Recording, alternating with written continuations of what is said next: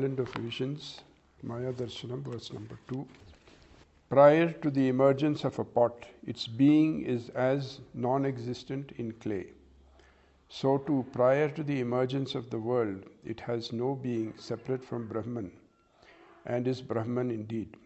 This beingness of the non existent world in Brahman is what is called Maya, of unfathomable potentials. In view of Maya having already been defined as that which does not exist, it would be consistent even to say that something called Maya exists. Yet no Vedantic speculation can do away with the Maya concept either. Shankara was the propounder of the Maya theory. Though both Ramanuja and Madhva questioned Shankara's non dualism and the Maya theory, they could not do away with the concept altogether. Instead, they too admitted the concept in redefined senses. And above all, there is a direct reference to Maya in the Svetasvatara Upanishad. Such being the Maya concept, Narayana Guru thought it appropriate to define it logically. Nyaya, the Indian school of logic, admits abhava, non existence, as one of the basic philosophical categories. This made it easier for him to define Maya logically. Abhava simply means non existence.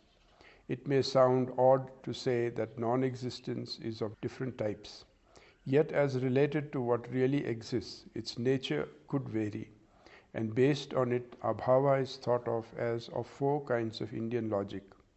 There are Praga Abhava, anterior non existence, Pradvamsa Abhava, posterior non existence, Anyonya Abhava, mutual non existence, and Atyanta Abhava, absolute non existence. Pots are made of clay. Before appearing as pots, they were simply existing as clay, with the potential to assume the form of pots already hidden. Such potential existence of an effect in its cause is called praga pragabhava, anterior non existence. Prag meaning anterior or previous. The non existence just opposite to this is called pradvamsa bhava. Pradvamsa meaning destruction.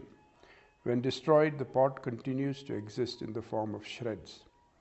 Then the shreds are thought of as having in them the pradvamsa bhava of pots, meaning the pot's non existence is there in the existence of shreds. There will be no darkness where there is light, and vice versa. One's existence means the non existence of the other. Such mutual non existence is known as anyonya bhava. That which does not and cannot exist anywhere is called atyanta bhava. The child of a barren woman, a flower growing in the sky, the horns of a horse are all examples of atyanta bhava. The Guru shows here how the otherwise indefinable Maya could easily be logically defined with the help of the praga bhava concept of Nyaya. As the anterior non existence of the pot was already there in clay, so is the anterior non existence of the world already existing in Brahman. This anterior non existence of the world in Brahman could be considered the best available logical definition of Maya the anterior non existence of pot and the existence of clay are identical. So is the oneness of Maya and Brahman. Though definable thus logically, Maya remains a mystery. The way in which it finds expression is also mysterious.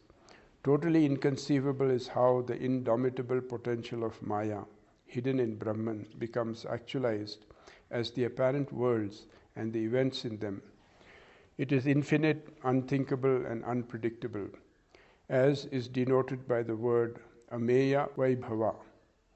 The rest of the chapter shows some instances of the ways in which this inconceivable Maya finds expression conceivably.